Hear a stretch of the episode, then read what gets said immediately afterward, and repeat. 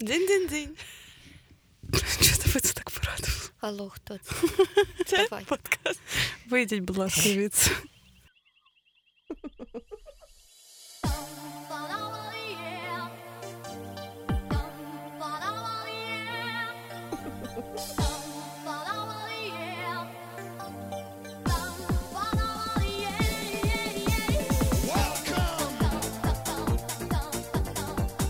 Привіт, це подкаст Шоти, в якому ми ділимося своєю максимально неекспертною думкою стосовно життя. Другий сезон у нас присвячений війні, але е, в цьому випуску ми не говоримо про війну. Ми продовжуємо е, наш поколіннєвий е, міні-серійний проект. Я не знаю, як це назвати. Словом, мене звати Марина, Сага. Давай назвемо. Сага. сага. А як вас звати? Хто це? Хто ви така? Будь ласка, представте. Хто ви? Е, Мене звати Настя. Мене звати Марина. Сьогодні ми говоримо про 2012-2018 рік. Е, Я почну е, Давай. з хардів. Я не очікувала, що я зроблю таку номінацію.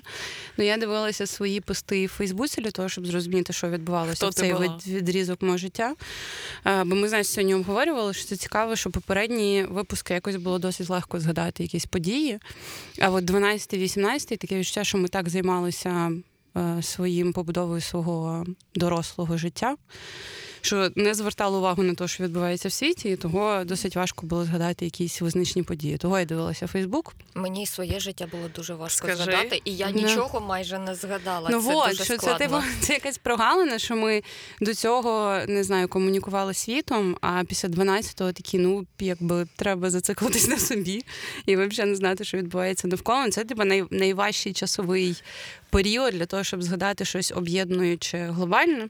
Але от. можна, можна коментар перед тим, як ти почнеш, коли батьки розповідають, там згадують, вони зазвичай згадують цей період, типу університет і перших років там роботи, як найкращий період їх життя. А ми от подорослішали і виявили, що ми тупо забули його. Ми нічого Мені не знаємо. насправді дуже приємно від вас таке саме чуть, бо я думала, що це в мене якась Що ти неправильно е, прожила е, життя. фігня, що я погано пам'ятаю дуже ті часи, себе в ті часи, на фотках себе складно впізнати, і фоток взагалі дуже небагато з тих. Але причому мені правда. здається, що в цей час ми дуже активно мінялись зовні. Знову ж таки, що типу ти цього не пам'ятаєш а, сам, але ну, я пам'ятаю, в мене то була чолка, то не була чолка, то я фарбувала волосся навполовину в біле, а половину лишала своїм. То я, типу, взагалі Наполовину дуже. це Е, міліровка, чи прям реально посеред е, Я, пробору? я не була про те, чи білі Айліш, на жаль, я не була настільки модною. Просто це якось називалось біль... Тоді це більяж. ті... Знаю, Більєтаж. Більєтаж. У мене напевно, на голові більєтаж.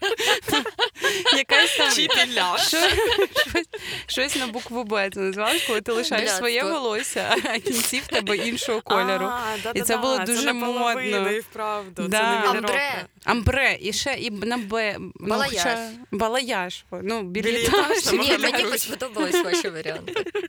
Е, і для цього, щоб якось згадати, що, що я була за людиною, я зайшла в свій Фейсбук, і я ніколи багато і взагалі, в принципі, нічого не постила, але я дивилася пости, на яких мене тегали, і згадала, що в 2012-му я стояла на мітингу е, під українським домом проти закону Ківалова Колісниченко. І з цього ж посту. Я згадала, що я взагалі забула. Я не впевнена, може, та людина, яка його написала, і мене там тегнула наїбала інших людей. Але що нас троїли сльозогінним газом, коли розганялись під українського дому. Закон Ківалова Колісніченка це був закон про мову по факту. Тобто тоді Яник був в свої пікові роки вечеринки, типу, мутив, робив все, що хотів. І за цим законом його реально прийняли і затвердили. В областях е, багатьох е, мови меншинств прирівнювалися до державної української. Тобто, по факту, це був закон, що в Донецькій області, на сході, ну коротше, дуже багато де. Російська ставала другою державною, і на ній могла вестися будь-яка там, типу, офіційна комунікація і так далі. Ну, Тобто, по факту, Навчання. прирівнювання типу мови. І ясно, що Могилянка хуярила на мітинги, щоб мітингувати проти цього. Нас обливали сльозогінним газом. Ну, мені здається, я Могилянку. Е, да, але що я я сьогодні почитала, щоб згадати, що це було, тому що пам'ятаю, що це типу була тема дуже багатьох Цікаво, істерик де і обговорень. був в цей час.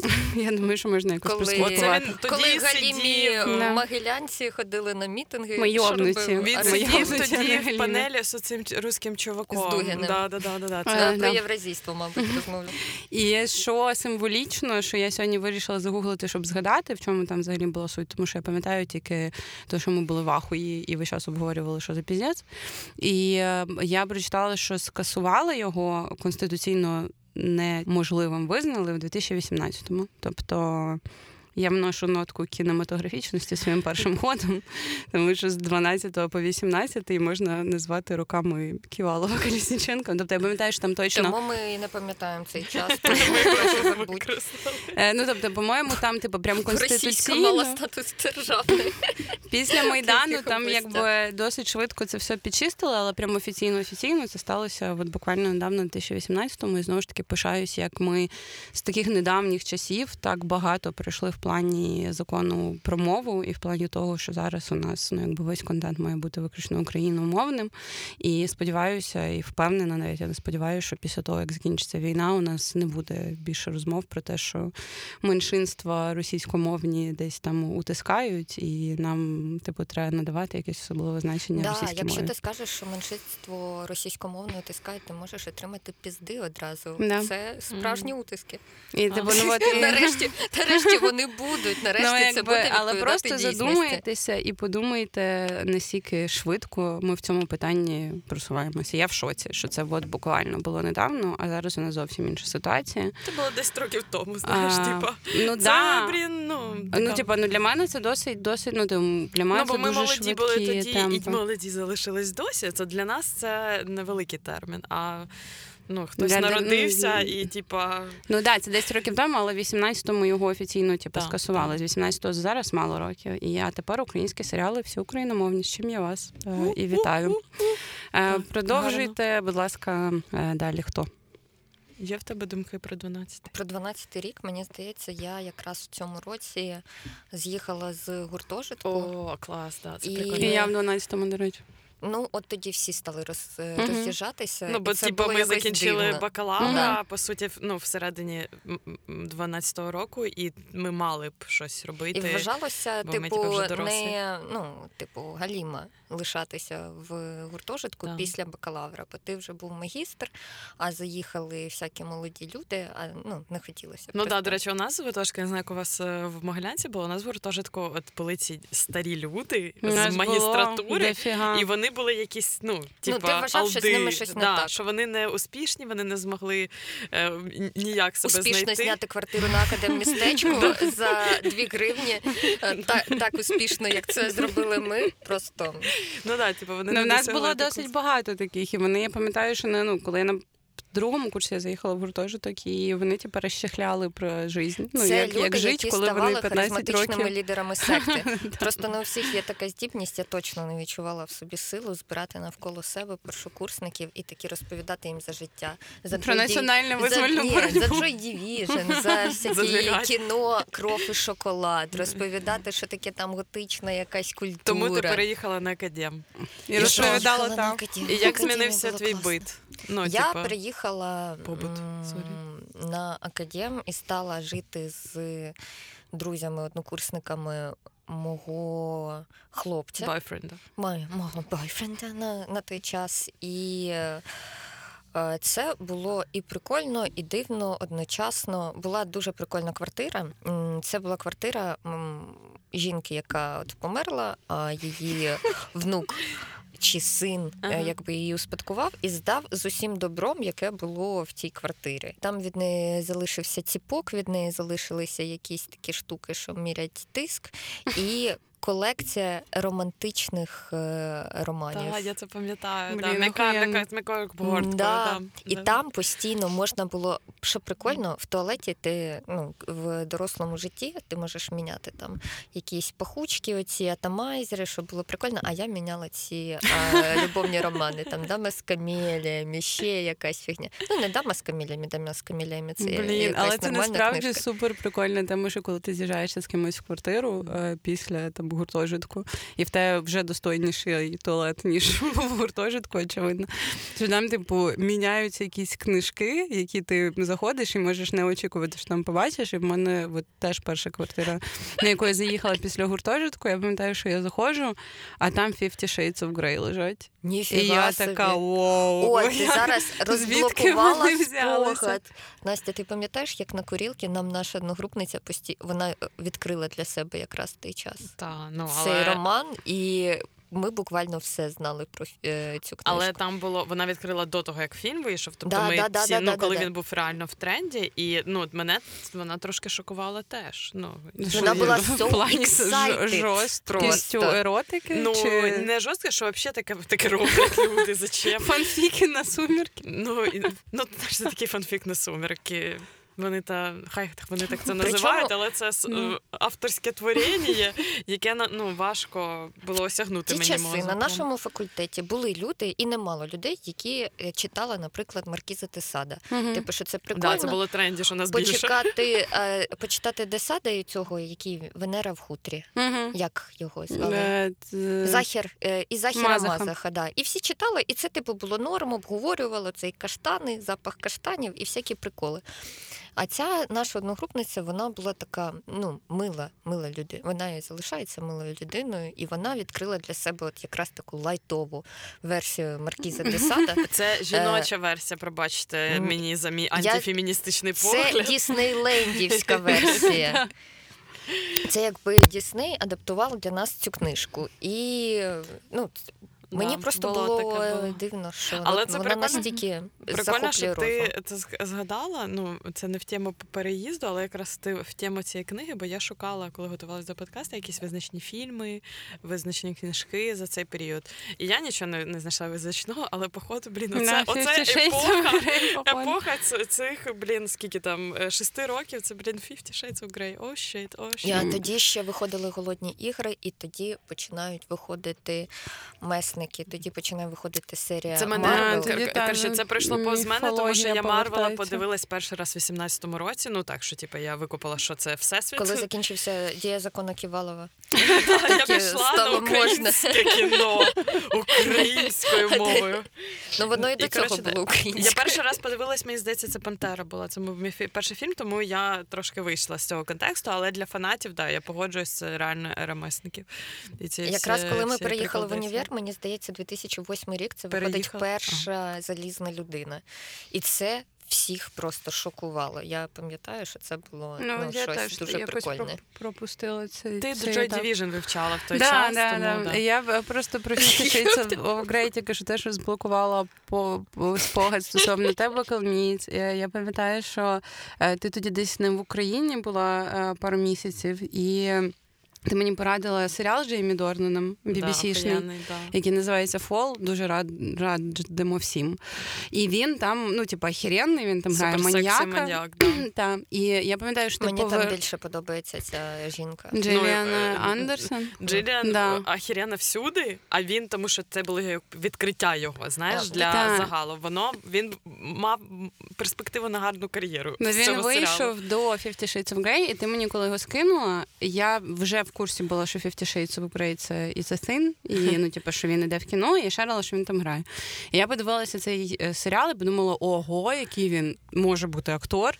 Біднятко, що ж його занесло Fifty Shades of Grey. А ти не викупала, що він грав Fifty Shades of Grey. І коли Я тобі сказала, так, і коли я тобі сказала, типу, це ж чувак з Fifty Shades of Grey, ти взагалі ніяк не поєднувала ці два поняття. І тоді я подумала, що ти хіпстер. Ну, Да. типу, коли ти знаєш Джеймі Дорнана. BBC-шного серіалу, який не знає ніхто, але не в курсі, що він грає Fifty Shades of Grey. Ну, це типу, ти могла б бути в Могилянці. Бо одногрупниця моя мене налякала ще книжкою, тому я її... Я відкрила якусь якось книжку ем, в електронній версії, і той момент, коли я прочитала другу сторінку цієї книжки, я її закрила і така ніколи в житті. Е, Добре, а я товариство. починала читати Секс і шоколад. Це ж книжка, яка стояла від цієї жінки в нашій квартирі на академії містечко. Секс і шоколад охуєнно. Е, Тож мені здається, що занадто багато часу виходить е, в нашому дорослішанні. Відіграло Fifty в Україні, хто не знав. Хоча це неправда. А, та, тому пропоную пересуватися Я- до наступної номінації. Я можу скажу таку, як виявилось для мене між краще. Номінацію, мені здається, для вас, може і ні, цього періоду загалом це перша робота. У мене я вже виявила, що в цей період в мене була перша робота в галереї. Це було в 11-12 рік. Е, Це був парт-тайм, типу я навчалась в університеті останній курс і ходила на цю роботу. Е, Я думаю, що ви раніше пішли працювати на якісь типу парт-тайми, але мені здається, в тебе теж в 12-му році постійно вже з'явилась. Типу, Ну, я працювала з all-time. 2009-го е, партаймами, але постійно да, після бакалаврату Да. з'явилася. І оце такий період, ну мені здається, тут. Те, що ми говорили, ти виїхав з квартири в, в общагі в квартиру, ти пішов на роботу, бо тепер тобі треба платити за цю квартиру. І за комуналку. І все, і починається це коло. Все, воно не завершиться, поки ти Blackout. не помреш. І, і, в- ну, і в цей момент е, оце життя, новий етап, він розпочався. Насправді, у мене була я, ну коротше, мажорних кровей, тому що я ходила працювати в галерею. Я заробляла 100 баксів на місяць за. У нас була друга зміна, тобто я першу зміну працювала там і потім йшла в універ. І я отримала 100 баксів, які я відкладала. Я рік пропрацювала і купила собі комп'ютер Mac. Ну, ви розумієте, да? Рівень мого. Тобі не треба було платити за комуналку, походу. Да, і ем, я жила в своїй квартирі, і я там поставила цей мак. Е, Це було достіження мого життя. У 12-му році я дуже собою пишалась, і зараз мої батьки живуть в себе в бункері в кабінеті, тому що війна. І цей мак їх рятує. Вони дивляться там його і Netflix, і вони кажуть, що це найкраще, що я могла їм перевести. Бо він мене просто стояв останні роки. Вони в захваті, і я дуже рада, що він досі активний. Ну, типа, він досі приносить радість людям. Ну, Це правда дуже дорослий мув. Ну, купити В собі. смислі, дорослий мов був, типа, блін, я не знаю, відкладати гроші на своє майбутнє, Ні. шукати якусь Ну, які 100 баксів в місяць на своє ні, ну це дорослий мув. Ти закінчила бакалаврат, через рік купила свій мак. Єбать. Ага, ну, типу, ага. алло, що може бути більш дорослим? Звучить Е, прикольно. І я тоді переходжу до наступної номінації більш лайтової, ніж закон Ківалова Колісніченка. І, е, мабуть, я хочу поговорити про те, що мене цей період асоціюється з першими барами в Києві, в які ми ходили. Тобто не водка, а барами. Тобто ми знаємо, що Коломієць якби рано відкрила для себе цей шлях.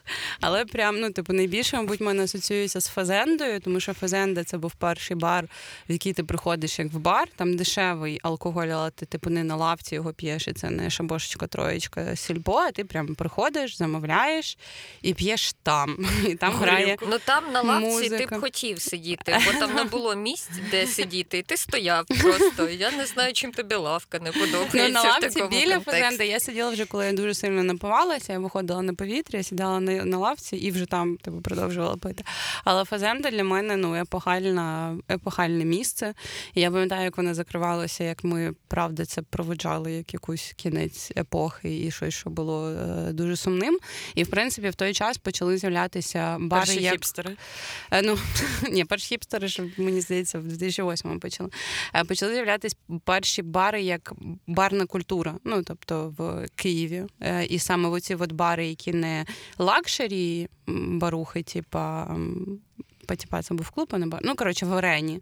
А прямо ну, там, типа, хвильовий десь плюс-мінус, трошки пізніше після цього відкрився Грейлс. Ну, тобто вони почали, в принципі, з'являтися, і сама культура ця з'являтися. І я недавно просто задумала, що типу, цікаво, що типу, реально до цього ну, не було концепта, ну, типу, що ти Я тобі нагадую, в мої батьки ході, ходили на дискотеку в готель. Ну, Мгм. тобто, які можливості були тоді розважатись, то такі і були. Тому да, у нас, звісно, е, був етап такої прям розквіту цієї двіжухи, і було дуже класно, що ну, були шоти і було пиво. Угу. Ну, тому що ми не могли собі дозволити нічого. І шоти там були просто цей гламурне. боярський в Фазенді? Да. Це ну, типу, це Да, завжди це, була типу, помилка обіця вечора, обіця яка проводила досить веселих е, результатів. І паралельно з цим Для мене цей час асоціюється там 12-й і далі пару років з покращенням якості алкоголю в моєму житті. Ну тобто, Могилянка, там універ це завжди було дешевий коньяк з колою або з вишневим соком. А тут вже в фазенді ти брала шоти. Або після цього в якихось барухах ти вже могла типу, взяти собі знову ж таки, тому що ти ходила на роботу, Пиво. заплатила комуналку, заплатила за квартиру, і ти можеш взяти собі пиво е, в часи прекрасних, не знаю, якогось один раз на місяць е, віскаря десь беруся, знову ж таки, не на лавці якось дешеве віскаря сільпо. І е, так, ну це типу прям е, епоха. Була. Я хочу віддати ще цю як визнання е, такому місцю, як шалена мама. Угу. На жаль, його вже нема. На його місці бездушня, бездушний Думаю, а, капіталі... капіталістський е, бізнес е, Домінас Піца. Е, Я не знаю, чи як і чи вивели вони в принципі запах е, масла смердючого з цього приміщення, бо я думала, там нового нічого не побудують, треба нафіг все зносити, е, бетоном заливати і заново будувати. Ну, я не була в Доміна Спіці, але в шаленій мамі там було супер атмосферно. Та Там все було в стилі якогось дайнера у цього Мгм. американського, мені здається. Там була купа коктейлів. Ми приходимо і замовляємо якийсь коктейль, і дивилися шоти, і там був шот, який називається дефлорація. І я не знала, що це таке взагалі. Я така, блін, що це? А мені ще е, один чувак розповідав, що в нього була було прізвисько дефлоратор. і ти не запитала, чого. Да я, ну, я, Це і далі Е, сидиш. Я думала, що це щось ну, розумне, знаєте, як типу комутатор. Чи е, Ну, ще по якась- правді звучить та по-розумному. Да. І це було для мене шокуюче, що всі знали, що це. І я з тих пір, мені здається, тільки в, звичайному житті е, в назві коктейлю це слово чула. Ви чули? Ну, так, і- так і є. Я- Ви його Я, в назві коктейлю мені навіть цікаво, що це за коктейль був. Ти пила його? Ну, Зиба, ти Ні. так виносишся, я б випила Він, заради він цікавості. виглядав дуже жахливо. Він виглядав, ніби Червоний? в горілку. Да, в горілку а, налили щось більш густіше, як Бейліс. і е, червоне, да. І воно, коротше, виглядало взагалі не. І Ну, хто я його думала, що в цьому і ще в меню. задумка, що ти виносишся так від нього, що після цього отримуєш собі дефлорацію. Ні, не в цьому. А, чу- а чувак? Ну, щось вони хотіли цим. Ну, чувак, сказати. ну, типа, е, ладно. Давайте не будемо, давайте не будемо розкривати та- таємниці цих людей. А, Але містяк був просто неймовірним, і коли він закривався, я теж пам'ятаю, що це було неймовірно сумно. але я знаю, що для нас, ну для нас, е, так як ми там навчались, це було досить е, важливе місце. І для людей, які навчались до нас покоління, теж воно мало, ну типу, шалена мама мало значення. Але що можу сказати, шалена мама для нас в якийсь період була дорога. Ну і ми ходили Мгм. в Горький, коли він відкрився, і ми ходили. Блядь, просто на лавку, коли можна було ще на А лавках пити. після Горького ми ще ходили в Петшафе. Петшафе. Ну і ПЧФ воно довго протрималось, але просто Ви що... досі існує, ви купаєш, недавно Ні, проходило, вони вон- відчинені. Просто ПЧФ насправді ніхіра не університетський заклад. Чогось саме нашій тусовці він типа підійшов. Там зазвичай ну офісні оці будівлі обі- обідають і бухають типу, вечорами. Типу, там взагалі не про універ. І ми туди ходили, тому що ми пиво пили. Ну прям. Пиво, знаєш, ми таке ми любимо пиво. Не просто якусь саніну, яка виглядає як пиво. Ми, типу, цінітелі. Ми просто з тобою тусувалися з нашими одногрупниками, які були старші за нас. Да, Вони думаю. вступили вже До речі, ми до речі, всі вони. всі вони, нас всі вони були старшими. І оця дідівська атмосфера під шафе, мені здається, їм підходила. А ми, типу, такі просто конформістки і ходили туди. Да, вони я казали ходила, дуже часто. ходили. Вони дуже часто казали, що в Горьком сані пиво, щоб типу, що ми туди не підемо. А ну а ця а, шалена мама була дорога. І це теж, типу, показує наш, я не знаю, рівень можливостей, скажімо так. Тому Я що. кажу, покращення рівня алкоголю разом з тим, Тому що ж ми, ми, е, забігаючи наперед, е, потім навчались багато хто з цієї компанії в аспірантурі, і от тоді ми в шалену маму ходили набагато частіше, бо в нас вже було бабло. Ну, типа, і це теж таке, Я- знаєш, Тоді показує я вже рівень. відмовлялася бо ти не те, навчалась в аспірантурі. там дуже сильно смерділо. Там витяжка, Ну да, походу, була- абсолютно перестала працювати. Ну, ми на літніку сиділи. А Я мені пам'ятаю, що ми з тобою на літніках сиділи. Ходили, коли можна було на літніку сидіти, то і ще ходили. А Горький, до речі, в моєму серці займає особливе місце, тому що я там з тобою Нікітіна познайомилася. Да. Це Ну я цього не пам'ятаю. спогад, Да, і який я ніколи не забуду. І, і мені було так соромно, ну, що вони так все показали перед Маріною і казали, вони не такі, вони хороші люди, Так це не правда. думай, що вони ти, ти кончені. сказала абсолютно правду. Ну, І теж я супер яскраво пам'ятаю, що я типу питаю, куди ділася дівчинка, а мені кажуть, що ну типу вона ж пішла. Я кажу, ну я бачила, що вона відходила, вона ж не попрощалася, і коломістика, ну вона завжди так себе поводить. І просто Нікітіна реально встала, розвернулася і пішла, без жодного слова, жодною зміною на обличчі емоцій просто вийшло. Окей. Я, Е, я просто не вмію прощатись.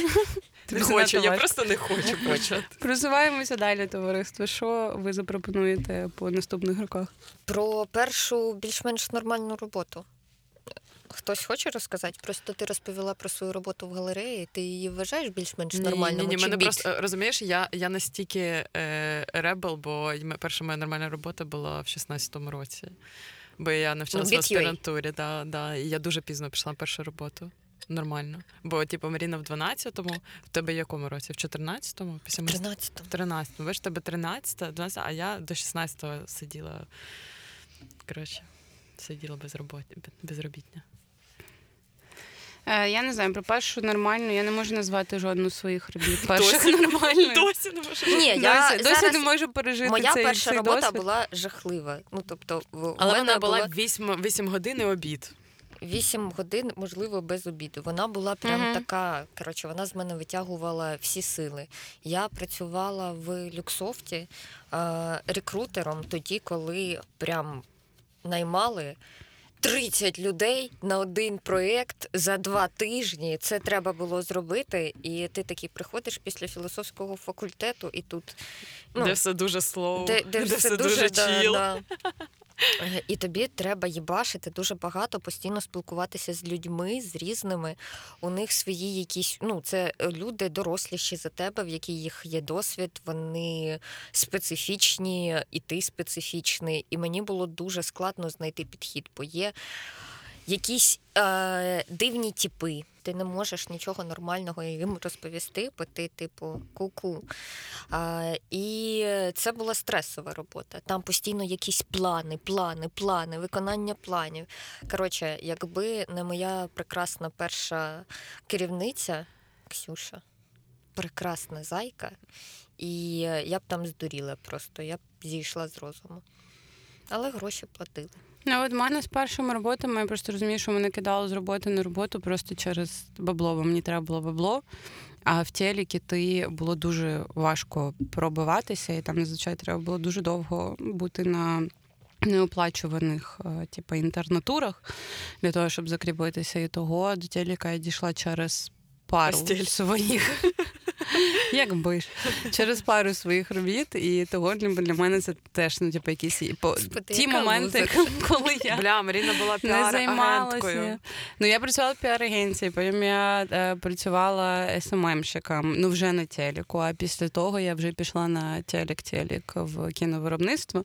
І от до цього часу всі мої роботи і партайми мені здаються якимось дуже ну, типу, блекаутними, тому що я Типа, до того часу, як я не займалася родною працею, да, я просто треба було платити за плюс-мінус достойний півас і комуналку. І від цього е, я страждала. Да. У мене насправді все було заєбісь, тому що мені на той час, я це просто згадую, я точно цю суму пам'ятаю. Мені вистачало 12 тисяч гривень на місяць. Це була ідеальна сума. В BTO в мене була ставка 5 тисяч гривень. І щоб заробити на ну, ту суму до 12 на клієнтах, не треба було дуже сильно напрягатися. І, е, звісно, компанія хотіла, щоб я заробляла 30 тисяч, ну, щоб проводила більше клієнтів. Але я знала, що на 12 я, типа, я прям пливу по життю. І тому я взагалі не напрягалась. І це насправді були гарні роки. Там у перші місяці були стресові, бо треба було викупити, що робити і що від мене вимагають. Але загалом це було дуже прикольний досвід молодого колективу. Ініціатива, типу креатив кластеру в моєму житті після е, філософського факультету. Я не можу сказати, що це нудна ком'юніті, але вона така трошки грузна. А там була якась інша енергія, і я навпаки подумала, що робота це не так погано. Ну і мене безусловно дуже сильно напрягається. Це був мій висновок. Плюс бо дуже багато було плюшок на біття. Це безкоштовний космітоз, квитки на концерти. І я мала вплив тоді серед ти на Кукс, по-моєму, на, мене провела чи, на, що, може, чи але- на щось таке. Але серед друзів я мала певну повагу, бо я могла щось розмутити, і це Ну, ну, на хороші ти точно часи. мене проводила абонементами. Да. Да, приємно Були було часи, приємно. були гарно. Да. Мгм, Так. мгм. Я б згадала, мабуть, про Євро 2012 просто номінально, тому що мені здається, що це якась типу глобальна подія, яка відбулася знову ж таки, це типу кінець е, універу. І це літо, коли весь Київ забитий бухими брітосами. У всіх пабах і на вулицях мільярди людей, і купа людей на хрещатику дивиться футбол. З цих великих екранів я ніколи не була особливою фанаткою футболу, але в той час мені здавалося, що це дуже прикольний вайб. Ну, типу, прийти і разом з кимось це була події, декілька подій протягом там, типу, певної кількості часу, що ти прям планувала, що ви збираєтесь великою компанією і дивитеся якийсь матч. І знову ж таки, самі матчі мені, мабуть, були не дуже цікаві. Але сам вайб цього і міста, в якому дофігіше людей, дофігіше добудувалося якихось готелів, і постійно таке Та що цілодобовий дороги, двіж відбувається. та. Це Багато закладів відкрилось типу, та, тупо під євро. Може, вони закрились після євро, але тоді виглядало, що це просто Майамі, не знаю, Лос-Анджелес.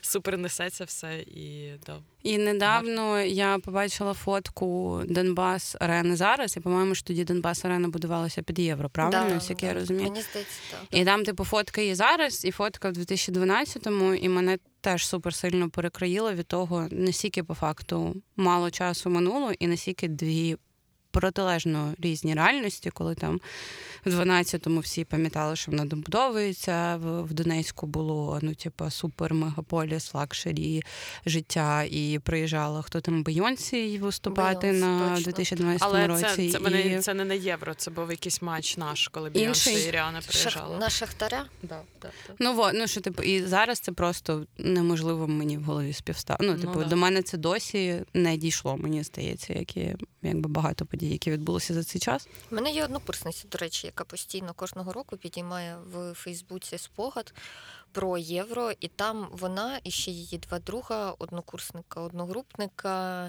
в Донецьку в українських прапорах, Мгм. якраз на якийсь матч. І ем, мені здається, що. Ну, не мені здається точно, що один з цих чоловіків він з Донецька, і він от 8 років як втратив свій дім. А ця дівчина, вона також з міста, яке зараз окуповано на Азовському узбережжі. Коротше, так. А ні, і другий звідти ж. Всі, ну, тобто, всі вони вже не мають своїх е, домів, по суті. Та, давайте переходити до Плавний перехід до Майдану. Да, я думаю, що логічно, мабуть. Насправді Майдан, мені здається, потрапив в наше життя дуже вчасно. Е, Це був час, коли я, наприклад, могла ходити в університет і потім іти на Майдан. Ну, ти не був е, з дітьми, я не знаю, там з роботами, з тренажерними залами. В принципі, Е, ти міг все, що собі дозволити, це ходити на Майдан. І тому ми зм- могли стати свідками цього. Але загалом ем, для мене, типу, це ну я не знаю, це була рутина, яку ми мали, і яка відбулася. Я не знаю, що ще додати. Ну, мені здається, що це супер трансформуючий досвід був. Ну, тобто, від якихось штук про те, коли метро вирубали, і ми пішки ходили на Майдан, або ну, типу, я тоді на Подолі жила. Можна єдине, що працювала фунікулер, тобто. Можна було до Михайлівської під'їхати і там щось сортувати, допомагати розливати е, Молотова. І е, загалом, що от е, та ж ця рутина, вона була це не стільки був пласт, як життя в житті було окремо. Тобто я тоді працювала на Тургенівській. Я кожен вечір після роботи йшла на майдан, не обов'язково з кимось домовляючись, тому що я завжди знала, що я прийду, і там хтось буде якби стояти. І за те, як я типу зараз важко якось розподілити якісь етапи. Тобто я пам'ятаю тільки оці от яскраві спалахи, коли там я вже повернулася додому, і всіх новинах пишуть, що зараз починається зима, зима дуже холодно, збираються біркута обливати водою, розганяти. Ну, Це там, коли були конвульсії Януковича, що він сподівався ще якось розігнати. Або це, от коли типу метро не працювало, і в мене вдома там пару тижнів було 10 людей на всіх типу матрасах і підлозі спали, тому що просто щоб разом збиратися Йти на майдан, і оце от відчуття єдності. Я тоді пам'ятаю, що я дуже раділа від того, що цього разу я повноцінно тут, тому що коли була помаранчева революція, я там приїжджала на канікули, декілька разів заходила на майдан. Я була мала, я не могла бути цим духом повстанської боротьби. А тут, звичайно, ну максимум, що я робила, це розливала молотиво, і пам'ятаємо, чогось перекладали якусь бруківку чи каміння кудись з різних пунктів носили, і типу, і ти от, ще яскравий спогад, що ти ходиш ходиш поміж цих палаток, приносиш там якийсь хліб, щось для бутербродів даєш, тобі кажуть, та йди нафіг, типу, у нас є, нічого не треба. І ти ходиш між цих палаток, щоб чимось зайнятися, і кажеш, може, типу, вам допомогти чай да, розливати? І в може, ти це типу, хаваєш, ти да. це да. п'єш, бо ти прийшов щось робити, а тобі кажуть, пожалуйста, поїж, випий, і типу просто стій, і ти такий, бля, ну, ну просто стій, я хочу щось робити. Знову ж таки, це типу зараз дуже флешбечить з тим, е, е, то флешбечить з тим, що зараз відбувається, і теж на там перші місяці цієї повномасштабної війни з волонтеркою, коли ти намагаєшся всунутися в березні в якусь ініціативу, хоч кудись, тобі кажуть, нічого не треба, просто йди, ну, тіма, просто нічого не треба.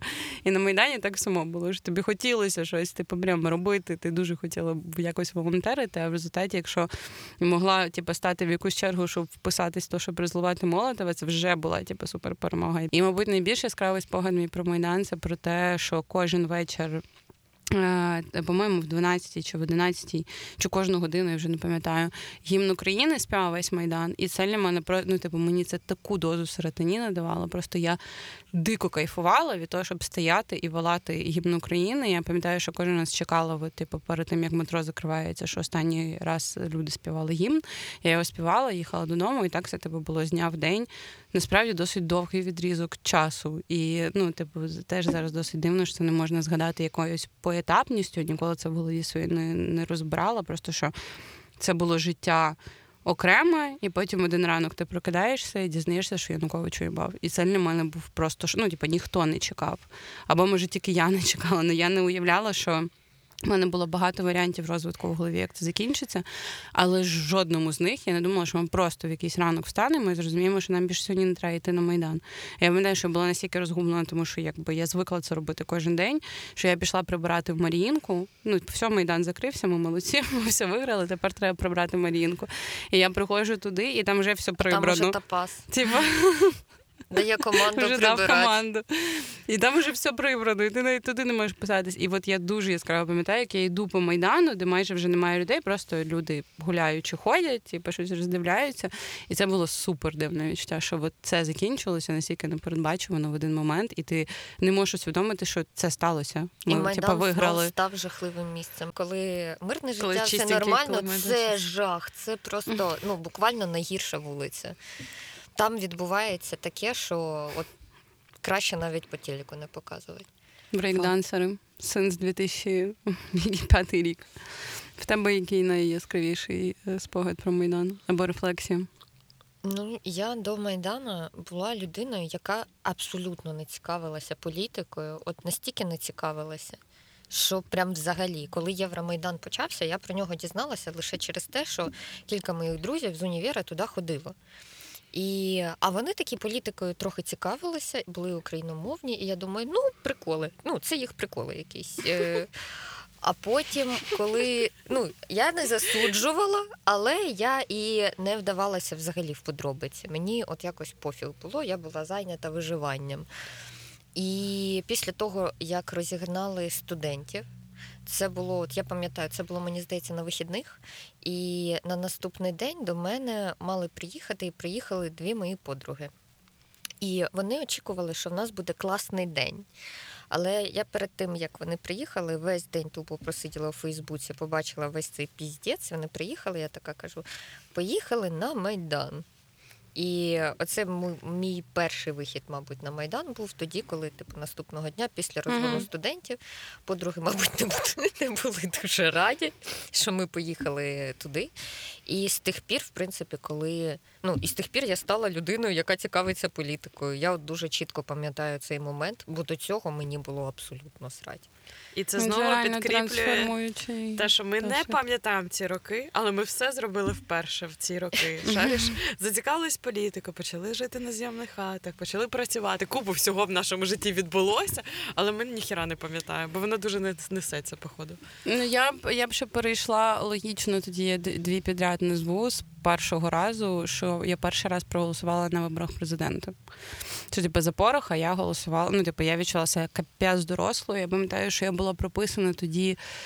В Черкасах я, типу, якось завтикала, що я не не подалася на цю штуку, що можна з відкріпним проголосувати в Києві, і я якийсь останній, там передостанній день перед виборами побігла на поділ сюди, типу, районну адміністрацію, вибивала двері, казала, будь ласка, дайте мені проголосувати. Мені це дуже За треба. Пороха. І я їх так заїбала, ну, що вони реально дали були. мені. Ні, ні, я маю на увазі, що дайте мені проголосувати за пороха, і всі двері відкриті. Такі, будь ласка, червона доріжка. І вони квіти. реально дали мені цей відкріпний. Я пам'ятаю, голосувала в школі на Межгірській на Подолі і відчувала себе супер дорослою людиною. А тому були... що перший раз голосувати за президента президента. Це просто ну, типу, слухай. Вау. Це були ці вибори президента, про які Маріна говорить, коли ми з тобою в селі е, смотрящими Ні, були. то були не вибори. А, да. Мені Вони на цих виборах були в селі? Ні, ми з тобою ми до Майдану були. На виборах в селі. На Яники ми були в селі. Ми були ми були на Янику. Коротше, насправді я чесно вам скажу, я дуже мало раз голосувала. Я от вже останні роки я б голосувала, бо е, ні, я на цих теж працювала. Я завжди працюю. Тому що це easy cash мені здавалося, тоді, от я вам чесно скажу, останній раз, коли я була спостерігачем, я поняла, що це не cash для 30-річної майже жінки, тому що не спать ніч тоді було похєр. Зараз я чуть не здохла, коли я працювала і. Насправді е, я не можу сказати, що я крутий спостерігач, е, який бореться за справедливість. Ну, типу, я реально дивлюсь, але в мене ні разу не було жодного протоколу. Я нічого не робила для того, ну щоб виявити когось е, більш активно. І насправді, напевно, це була просто жага до бабла, і я досі ще не стала, походу, свідомою. Бо щоб бути свідомим спостерігачем, ти маєш махатися на ножах на цих ну, насправді, ділянках. Да, насправді так. Це правда. А коли нас з тобою завезли якусь селуху. Але ну, було типу, там так мило. ми вдвох. Так це десятий рік виходить, якщо Януковича е, Ні, це вибори. було 12 Це було не президентське, ага. це було щось. Е, це був десь 12 рік, чи 13, можливо, Вообще весна. Не Взагалі не пам'ятаю. Але було дуже гарне село, таке вибове. Да, коротше, так що да, політична ну, історія становлення себе як е, політичного суб'єкта, я не знаю, як це політично акт. Це було до Майдану, і мені здається, що тепер ну, все було б інакше. Треба було б йти з тренованими чуваками і типу Ну, я була я була на виборах, е, коли Зєлю вибирали, по-моєму, спостерігачку останній раз. Зєлю Олександра Володимировича, чи як його? Так. А, Володимир, Олек... Володимир Олександрович. Пробачте. Окей, sorry. Ну, я... Взагалі не будемо не будемо згадувати це ім'я. Але, ну, коротше, да, це я погоджую, що Майдан насправді відкрив політичну думку, але для мене, напевно, ні. Тому що я все ж таки піддалась е, емоціям, образам. а я не розуміла політичну ситуацію. От, взагалі, я туди ходила не тому, що я все поняла. Ну ні, я туди ходила, тому що мені було образливо за людей, яких поїздять. Ну, ну тобто, так я так само. Я просто стала цікавитися, в принципі, ну, тим, що відбувається. А я, а я ні, поняла? Типа я цікавилась майданом, але політикою я. Ну, дуже довго не цікавилась насправді. І порах для мене, от це для мене завжди відкриття, коли люди розповідають там, що як вони любили певний час життя Порошенка. Я, ну, типу, я не розумію. Я не понимаю. Це Вочолий гетьман. Ну да, мене все. Ну мені здається, що я стала політично е, свідомою, активною. Я не знаю, як це назвати. Ще ну, як я вам розказала, що я тоді на помаранчево їздила і думала, що я все викупаю в усіх розкладах. І після того я цікавилась досить активно, і, знову ж таки, Могилянка це змушувала робити, тому що ми постійно обговорювали якісь навколо політичні теми. І я пам'ятаю, наскільки сильно я страждала, що я не встигала буквально на пару днів проголосувати проти Яника. В 2010-му, тому що перший тур почався 17 січня, а моя днюха була 28 січня, і я просто тупо не ну на пару днів не встигла прийти на ці Народитись. вибори. І в мене, ну типу, це реально тоді був біль і образа, і все разом що типу, що це за йобана несправедливість, що я не можу прийти, хоча по факту маю право, і віддати свій голос не за нього, тому що для мене це А було типу дуже важливо. Ну тоді ж е, Ющ був же ж, по-моєму, другий. Ні, не було Юща? Було. Був е, Ні, ні, ні. Ні? У 2010-му він Чи не йшов. По-моєму, Мені був. здається, був. Він тоді рекордно ніскільки не набрав голосів. Так, Буквально це- він гірший е, президент другого строку, який балотувався в світі. Красиво, красиво, теж непогано. Переходимо далі. Закрили. Да.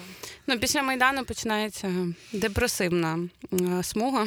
А, Боже. С- скажіть мені, що, що ви виберете з цієї депресивної смуги, тому що там Ми, до речі, не поговорили з тобою поговорити. про Крим. Я думаю, що можемо зараз говорити про Крим. Та, Це можемо. доречно під після Майдану виходить. Я можу е, наступний хід розповісти. Е, дуже прикольно насправді для мене в моєму житті склалося, що 13-й рік е, це е, активний дуже. Рік відвідування Криму для мене, тому що я була на травневі свята. Ми поїхали на ЮБК е, ходити саме піші маршрути там Мгм. Якраз це останні останні можливості, можна так сказати. І влітку Маріна мені нагадала, я про це забула. Що у нас в університеті була е, типу, база, готель, санаторій, в якому ми могли їздити по путівкам від універа. І я поїхала аж на два сроки. Один раз, типу, чистий офіційний, коли ти там платиш пару тисяч гривень, і там тобі все all-inclusive. А другий раз я поїхала в, в Чорну, бо в перший раз Маріна приїжджала до мене в Чорну, і я поняла, що це можливо. І я у когось жила там, ну коротше, на додаткових ліжках. І ну, майже місяць я тоді провела там. І насправді це коротше, це прям було. Я вважаю, що мені пощастило отак. Бо Мгм. це було типу, охрененно бути там тоді і так багато. Ось такі мої враження. Ну, Це був мій єдиний останній раз, коли я поїхала в Крим. Я не знаю, як в дитинстві так склалося загалом. Ну, тобто, от 13-й, саме 13-й рік, і зараз мене це супер сильно дивує. Я супер сильно щаслива, що я реально в чорною була настільки бандіткою, що Бля, приїхала. Це таке, це до село вонюче, де ми жили. Це було Але під мені Ніколаївкою. так, я так кайфанула. І мені так боляче, що це твій перший останній раз. Але мені дуже сподобалося. Пам'ятаєш, типу, ця база мені сподобалася. Пам'ятаєш, це було дуже прикольно. Ну, типу, як сам факт, що цей санаторій так дивно, по-совковому, але дуже затишно виглядав. І що ти виходиш, і в тебе от море. А там, типу, за межами цієї бази це прекрасна кримсько-татарська кухня була з цими прекрасними жіночками, які супер смачно готували.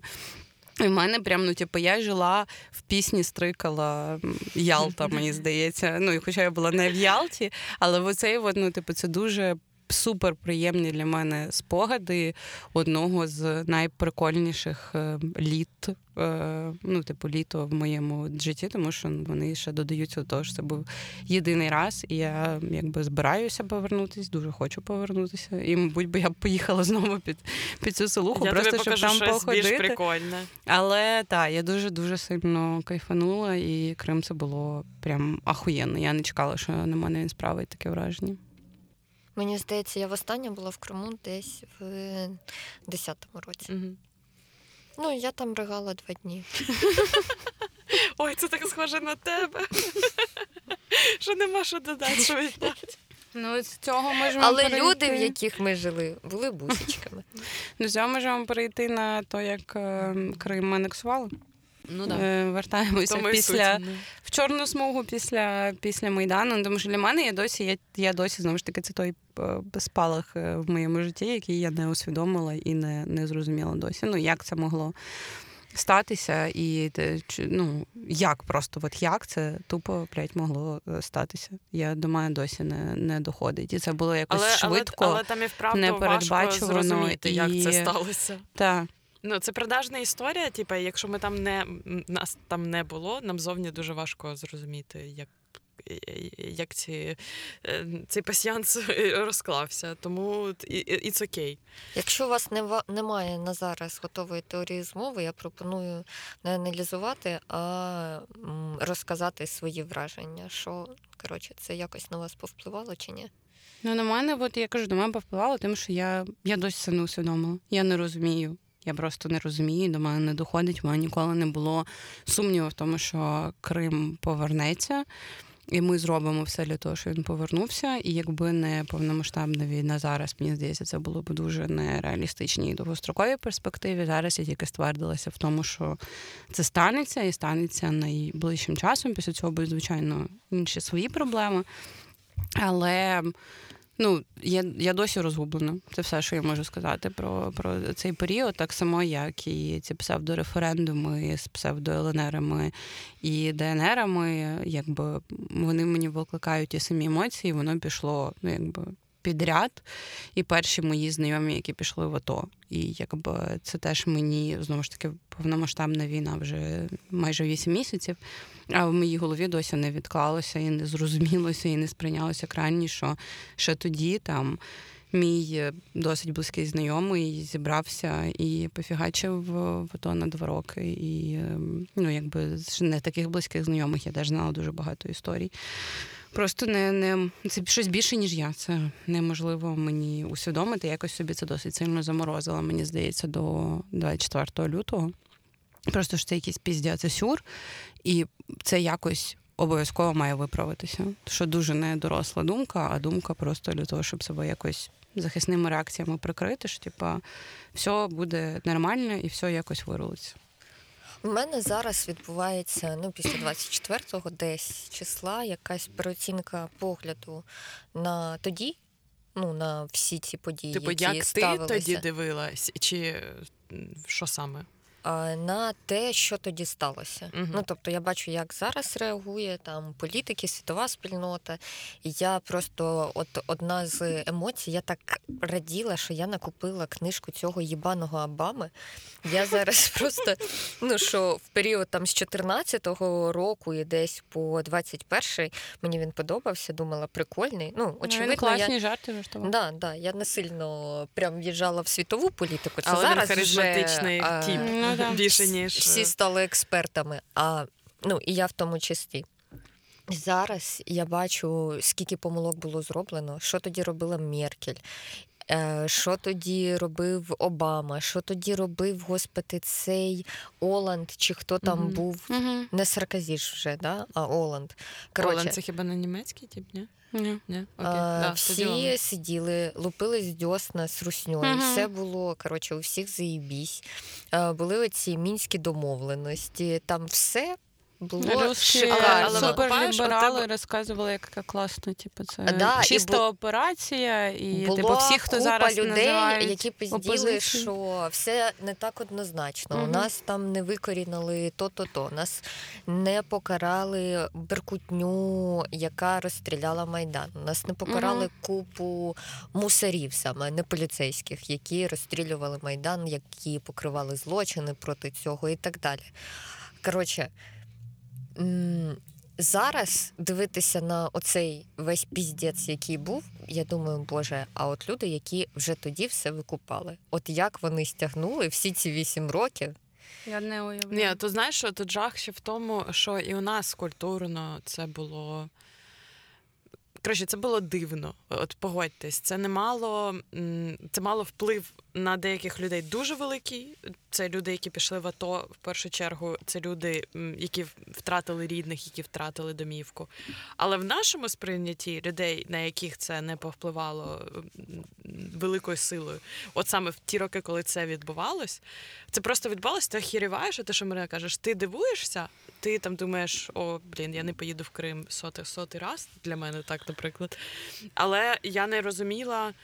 Типу, мені було всіх шкода, все, але ж я і не очікувала ніякої політичної реакції. Мені здавалося, що як наші типи в Україні себе ведуть, як міжнародні типи сидять, це ну напевно так тільки й можна. Що інших варіантів не може бути. Ну, Ну, типу, ти не мог не міг уявити, наскільки може бути я інша про реакція. це, Да, про типу, це і кажу, що в мене було дуже схоже уявлення тоді, і наскільки воно міняється зараз. Мгм. От якщо це подивитися правда, це на те, як з е, нами поводилися там ті ж самі європейські політики, Бо ми, бо ми навіть по ходу цього і не просили, щоб нами по-іншому поводились. Розумієш, в чому історія? Що це все було настільки Я, дивно ні, ну, з боку ми, нашої... ми казали, але ми не. Не так, як зараз Зеленський це робили. Ну тобто, ми не вимагали, і ми не били всі можливі дзвони і не кричали це блядь, ну, бо це вже вдруге. Ну, бо типу, це вже no. вдруге. Ми просто такі, ну це не ок. Ви ж розумієте, що це не ок, що за сюр? І всі такі, ну да, сюр, ну як ви не ок, ми засудили все. Ну, понятно. І ну, це мо- мені можливо, здається, можливо. якщо прослідковувати якби Україну як і нас, які якби з часів проголошення незалежності 30, що це просто був ще період інфантильності нації і розгубленості, що ми не розуміли, як це могло статися. Ми не розуміли, на що маємо право, ми не розуміли, як це вирішити. І дуже багатьох знову ж таки з тих, кого це не зачепило напряму, була оця от інфантильна захисна реакція. Що Але я, я погоджуюсь. Я закрилась, я, типу, не ко- ні в шторами якому разі не хочу сказати, що українчики погані були тоді. Я кажу, що загалом, от я погоджуюсь з тобою, ця розгубленість і наша, вона мала теж великий вплив на це, тому що ми намагалися Мгм. перебудувати світ після Яника, знаєш. І це А ну, хтось це- не це хотів перебудовувати. І таких людей було Мгм. також Так, дофіга. так. І був дуже сильний спротив людей, які. І він досі залишається. І дуже сильна інформаційна історія про Донбас і Яника, Мгм. про е, єдиність цих е, і- і Про народ да, народу і Яника. І це ну коротше, це все було жахливо.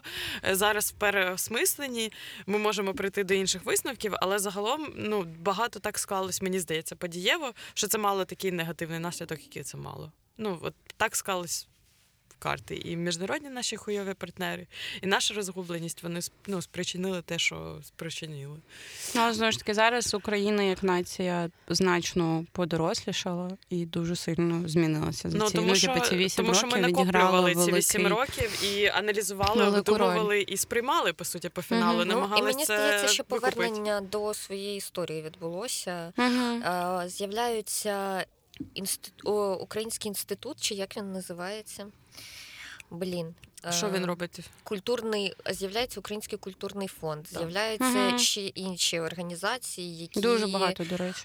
Це вчора, мені здається, був стрім про е, повс- українську повстанську армію. Ви собі уявіть таке, що типу купа організацій робить стрім на цілий день про українську повстанську армію, де всі родичі згадують своїх, ну, своїх рідних. Там е, був, мені здається, анонсували, що буде величезний блок про Шухевича.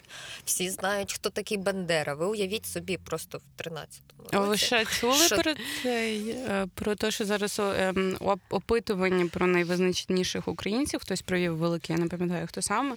І там на першому місці е, Шевченко, на другому Зеленський, на третьому Бандера. Красиво. Хто міг уявити, що Бандера серед усього загальнонаціонального Оп... Ну да, Зеленський Після я вже Шевченка. я про це не думаю. Після це, Але- це все за вечірній квартал 95. Це за те, що він Але- отримав ківіна в золотому. Ну, мене це не так здивувало, як Бандера, тому що якби хто міг подумати, що типу 10 років тому, що Бандера Да. все українсько буде займати якби третє місце. На Я думаю, Зеленського що треба типу, зараз не звертаємо. цей- Зеленський Я 10 на- років назад, в принципі, міг зайняти десят... Перше де- місце. друге місце. Я да, на. НВ це читала, так що це плюс-мінус Ага, перевірене джерело, але я не пам'ятаю, хто саме його проводив. І Залужний, по-моєму, щось там на сьомому місці, в десятку, що Леся Українка війшла.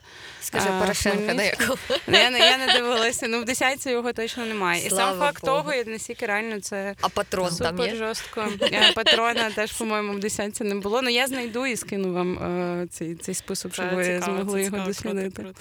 Да. Ну, Але коротше, Да. е, стрім таке. Бандери і Шухевича. Скільки років Бандера і Е, Шухевича. Е, Скільки років назад е, в нас змінили 23 на Недавно, зовсім недавно. кілька років тому, мені здається, роки три назад чи чотири. Прям ну да, норм так після 14-го нормально років пройшло. От і вже, і вже що ми Що маємо? Да. Е, Але по, бачите, те- по телеку Хороші е, роки були, хороші всі роки. відкрито вже говорять про е, те, про що там три людини говорили з 2014 року. Нарешті це стало мейнстрімом. Це мені здається, ну це Ну. якась величезна дика трагедія, що доводиться зараз віддавати за оці всі можливості.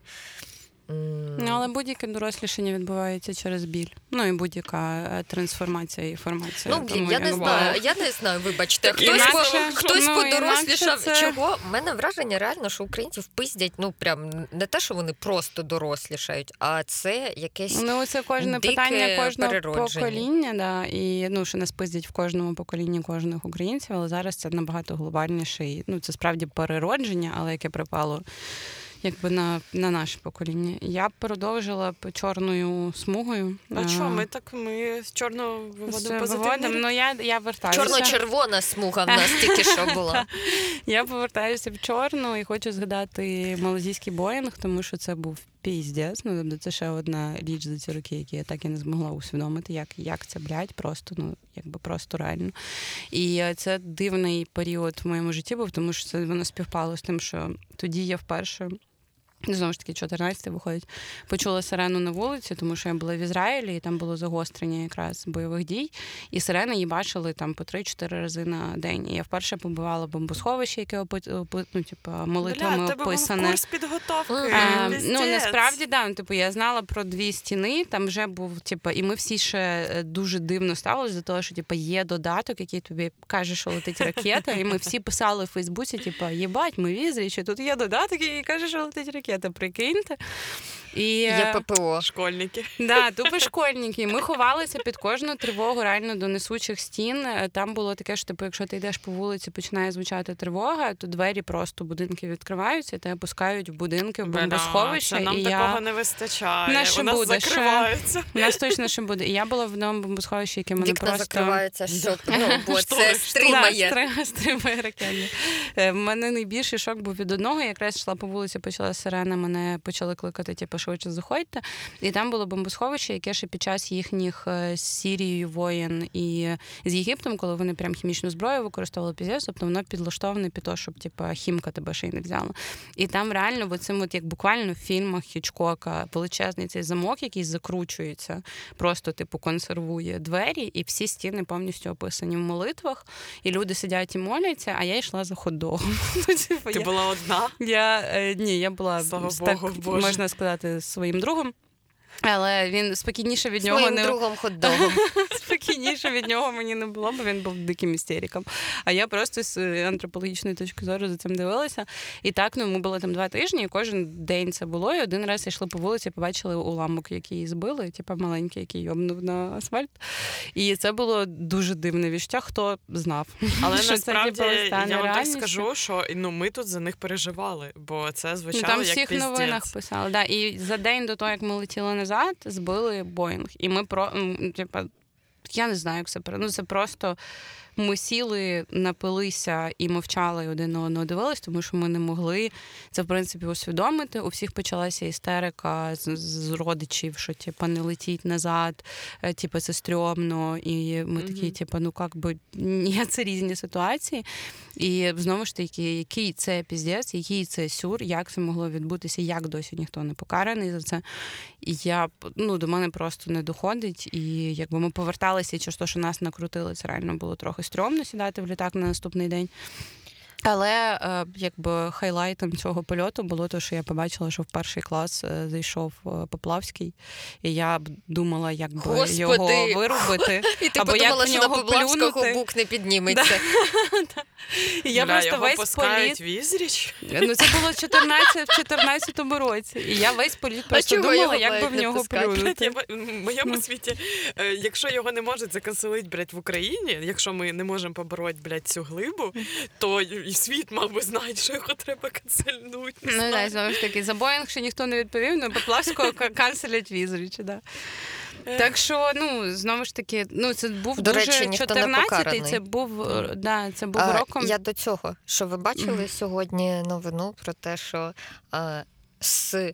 Рунов, е, також відомий нам як Стрілков Гіркін, е, по чуткам пішов на фронт. Серйозно, я читала, що він пропав і щось ніде нічого не І пиздить, Стерненко але... вже обіцяє 10 тисяч доларів з особистих заощаджень, хто його візьме в полон.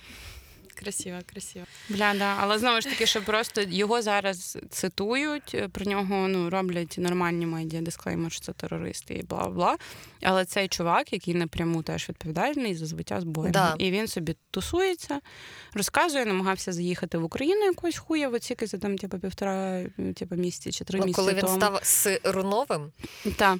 коли він типу, збрів уси, Ну, ну, Офігенно якби, було. Ну от, і якби це просто, блядь, сюр. І що це нахуй був за рік? За Ну, якби і зараз що нахуй за рік, звичайно, але просто що типу, тоді це почалося, і світ з кожним роком ставав все більш кончений. і більш сюрним. е, Да. Але пропоную вам вийти з моєї темної смуги на е, світло. вашими, да, на світло вашими А номінаціями. який рік у нас піде зараз в Е. Ну, у нас може бути і 16, і 17, і 18. Я можу без Мені здається, що в ці роки я почала трохи більше подорожувати, от якраз коли почався безвіз. І я подорожувала виключно по найкращим країнам Європи, там, де ти, ви знаєте, такі відчуття, коли ти приїжджаєш, і там тупо такий туман, дрист, гамно летить. Де? Ну, в Європі взимку ніколи не була. Е, була, що таке не бачила. Я просто тільки, знаєш, я відволіклась на секунду і повертаю. А тут гамно А тут, ні, тут просто гамна Європа, у Маріни була ще, поняла, типу, в 16-му, коли там безвіз був? 16-й рік? 17 В 17-му році у Маріни вже була гамна Європа. Тобто Маріні не треба було в Німеччину їхати ось зараз під час повномасштабної, щоб е, переконатися, вона знала це. Що Я, ті- ні, так це Вже правда. кенселили ще тоді? Це правда. Ми тоді приїхали. У нас тоді був тур. А, такий, що я тоді ніколи до цього, і після цього, мені здається, так багато не їздила країнами Європи. Бо це була Німеччина, це була Франція, якась Австрія і Швейцарія. Отак, раз. от трошки, Ага. да. Ми жили в Німеччині, але там все типу на кордоні, і ти можеш отак от їздити. І весь цей час ми бачили Європу десь на відстані одного півтора метри від себе. Бо була така погода, ти не бачив просто нічого. Ти приїжджаєш в місто, ти дивишся фотки. Ну, в аеропорту, наприклад, як це має виглядати, Та і ти така бачиш. кожна поїздка була, я не розумію. Це твої Ні, це була загальні- одна така поїздка. Ні, в Німеччині мені завжди везе погодою. Це завжди просто супер. Тобі просто не треба їздити в Німеччину. Ми вже типу, ставимо точку жирну Мгм. на Німеччині. Ніколи. І, мабуть, в Швейцарію також мені не варто їздити. Я так і не побачила її. Я насправді навпаки, у мене я вже Марині про це сьогодні згадувала, що я якраз їбанулась. От весь цей період, 12-18 роки, я була як шалена. У мене були роки, е, де я могла п'ять раз виїхати за кордон. Але поправочка, я була в молодіжній європейській організації, і я їздила не дивитися міста, їздила бухать. Знайомитися з іноземцями е, і з ними бухать, вчити їх культуру, розуміти, що там як відбувається, і це було таке охеренне погруження. Я б хотіла, щоб кожна людина, хоча б раз отримала такий досвід. е, Не дивитись на міста, а саме тусіть. І для мене Да, ти, тим паче, коли ти цього міста не бачиш. Ну, людина хоча б до тебе, до тебе може підійти. тим паче. Бачиш, з ким п'єш. Да, да. І типа я і святкувала новий рік, от що ти кажеш взимку в Амстердамі. Це було типа, це була найкраща поїздка, але все одно це було охеренно. І було багато таких подій, з- пов'язаних з тревелінгом. І для мене це був безвіз, тому що я була в молодіжній організації, мені легше було робити візу. І коли відбувся безвіз, молодіжна організація зникла. Розумієте, в чому суть? Бо ми робили ці папірці, чому треба випустити цю людину за кордон. Бо у студентів, звичайно, немає грошей, немає пропісок, нічого немає. І отримати візу було супер ємерно. Угу. І цей лист, що ти є учасником молодіжної організації, він давав силу. Боже, І це, це Міша, знищило- мабуть, щасливий, що трапився безвіз, бо ця пташка нарешті а, Він мене не вгамо- знав тоді, тому, вгамувалася. знаєш. А він би тебе не впізнав. Він би і не зустрівся з тобою. Ні, я думаю, що в моєму особистому житті е, цей період закрився тим, що я почала працювати, е, а не навчатись в аспірантурі, що давало мені можливість 4 роки пінати хуй і подорожувати. І я А то в Ну, аспірантурі там сковорода же була. робота дика. В аспірантурі люди реально Я кажу, в аспірантурі нічого не відбувається, якщо що, і тобі платять ще й стипендію. Мені платили на той час 4 тисячі гривень, що до хіра. Господи, я забула, що ти була в аспірантурі. аспірантурі. Я не знаю, це можливо забути. Я була там ніколи цього 4 роки. 4 Чотири роки? 4 роки.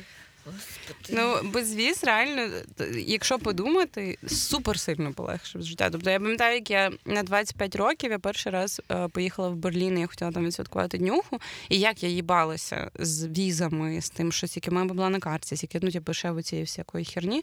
Буквально через рік був безвіз, і це просто вау. Я, Да. я зараз не уявляю, як ми жили з візами, коли тобі треба реально стояти в черзі, здати 5 тисяч Тепер ми документів. знаємо, як це під час Тебе війни виїжджати бути з України. провити. Мгм. Зараз це дуже схоже на віз. Знаєш, Ну, типу, да, але сам факт, що ну, типу, Петро Олексійович, ну якби Томаса я не сильно вважаю, але безвіз сильно повпливав на наш ну, 100%. типу, 25 років на то, як ми проводили час, і коли ти візеєром можеш типу, реально за знижками якось там в березні, 8-го, коли вони дають мінус 50 на щось, е, взяти свій квиток до Берліча за 20 євро. Вау! Ну хіба і не витрачати пів свого життя на те, щоб стояти в цих чергах, щоб те розпитували, е, яким життям жила твоя прабабуся. Просто, ну, типу, вели, великі речі відбулися з нашого часу. Ем, мене Поїздили ще... і досить. Але хороші, хороші були роки, знаєш. Е, були. За нас е, Коломієць що Да, зробили. Але я, ну, я насправді, я насправді е, й- мене більше країн, ніж мені років, і я завжди думала, що я буду продовжувати в цю динаміку, я буду йти. І ні, ніхіра, все, 30 країн побувало, все спасіба, хороші були роки і досить. Е, В мене є ем, легкий дуже, е, легка дуже номінація і міжнародна, можна сказати. Вау. Е, Можна сказати, навіть і подвійна. В цей період, ну знову ж таки, я дивилася свої соцмережі і намагалася дати, яким життям я жила. І на мене в цей період повпливало дві е, міжнародно-культурні речі. В цей час вийшов перший сезон Detective, що визначив моє життя, словниковий запас і цитати, які я використовую кожен день. І Марина як особистість. Марина, І мене як да. Марина тепер томна детективша. З тих пір. Да, я донька МакКонахі і Лани Ви з того часу. а я підстриглася як МакКонахі з детектива. І не один раз. Коли а слухай, я ніколи не проводила паралелі. Ось, ось, ось. Реально щось є. Ну е, А двох, я не двох полюбила. О, така історія. Ну, у мене досі є традиція, що я раз на рік передивляюся. Я по-моєму тут про це розказувала. Звичайно, бухаю сама в цей момент супер вечори. Я е, цього року ще такого не робила, не встигла війна. Е, і друга подія для мене епохальна в 2017-му, по-моєму, чи 16-му вийшов другий альбом Лашедо Puppets. І для мене, ну, типу, Ти це... досі його слухаєш? Я досі його слухаю, і для мене цей, от коли він вийшов, десь, мабуть, рік, може навіть два. Я, ну, типу, я його активно слухала, він мені дуже сильно досі подобається, і всі кліпи мені дуже сильно подобаються. Я молюсь, що вони колись випустять третій альбом. І я дуже любила пісню Aviation, і тоді я постійно тусила в хольовому на Подолі і дико зйобувала Бермена Васю, тому що я кожен раз, коли випивала більше чотирьох віскарів, я до нього підходила і кричала Вася, включи Aviation. Господи, це як свиня включив курган, да? З того Так. І він здавався. І він реально просто включав, щоб я переставала його зйобувати. Aviation — це для мене якийсь саундтрек. Прям певної кількості років, тому що цей альбом для мене відіграв. Ну, тобто він прям став саундтреком цього часу для мене, то він займає досить особливе е, місце в моєму серці. Але наступною номінацією я хотіла, до речі, зробити те, що ти тільки що сказала. Так що, може, візьмеш як номінацію? Що? Курган. Курган і агрегат. Як номінація. Е, е, Це буде просто музичний вступ. Е, Я, мені здається, в 15-му році зробила перше татуювання своє і робили мені його під пісню Кургана і агрегата від Мажика до Силяна. Пішла ти так некрасива. А мені робили татуювання на спині, на хребті було дуже боляче, але вже тоді курган спрацював як обізбол. І я прийшла додому і е, пошукала їх в Ютубі, закохалася одразу. Просто це краще вони не пізніше, це хіба 15-й був? Мені здавалося, що вони десь от уходиш, ну і пиздуються, типа Ну, це 16 тату, татуювання в 15-му Мгм. році робили, і я їх почула в 15-му році. Тобто це точно був 15-й рік. І я тоді е, про них розповіла ще декільком своїм друзям. Е, В них не було шансу якби не почути цю музику. І так всі поступово полюбили. І мені здається, що є навіть якась. Ну, мені приємно, коротше, що цю музику зараз слухає набагато більше людей. Вони заслуговують на те, щоб бути популярними, і Мгм. все таке, вони дуже класні. І ще альбом, який також змінив моє життя. Це, звичайно, не сільська школа репу, це інший альбом.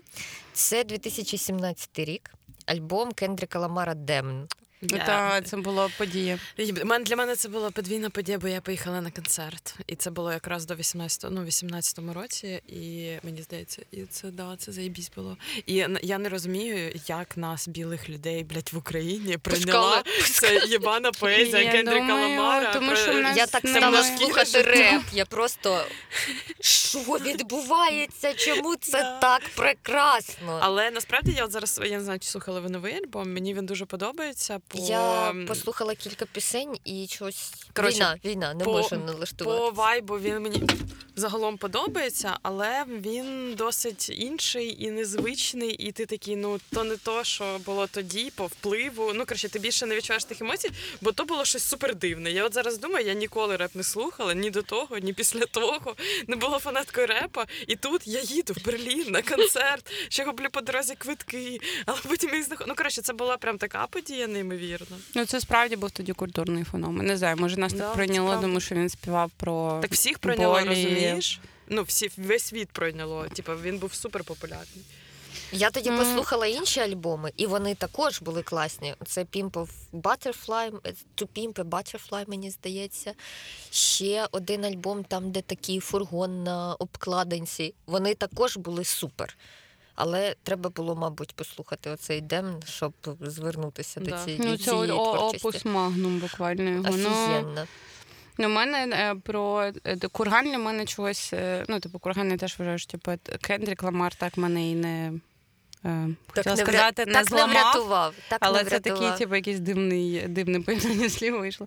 Так, не врятував. Ну, тобто я, я б слухала, але на мене він такий вплив не, не, не зробив. Тобто я все-таки була під Last Shadow Puppets е, і Aviation. А курган для мене це якийсь, от як тоді я їх відкрила, мабуть.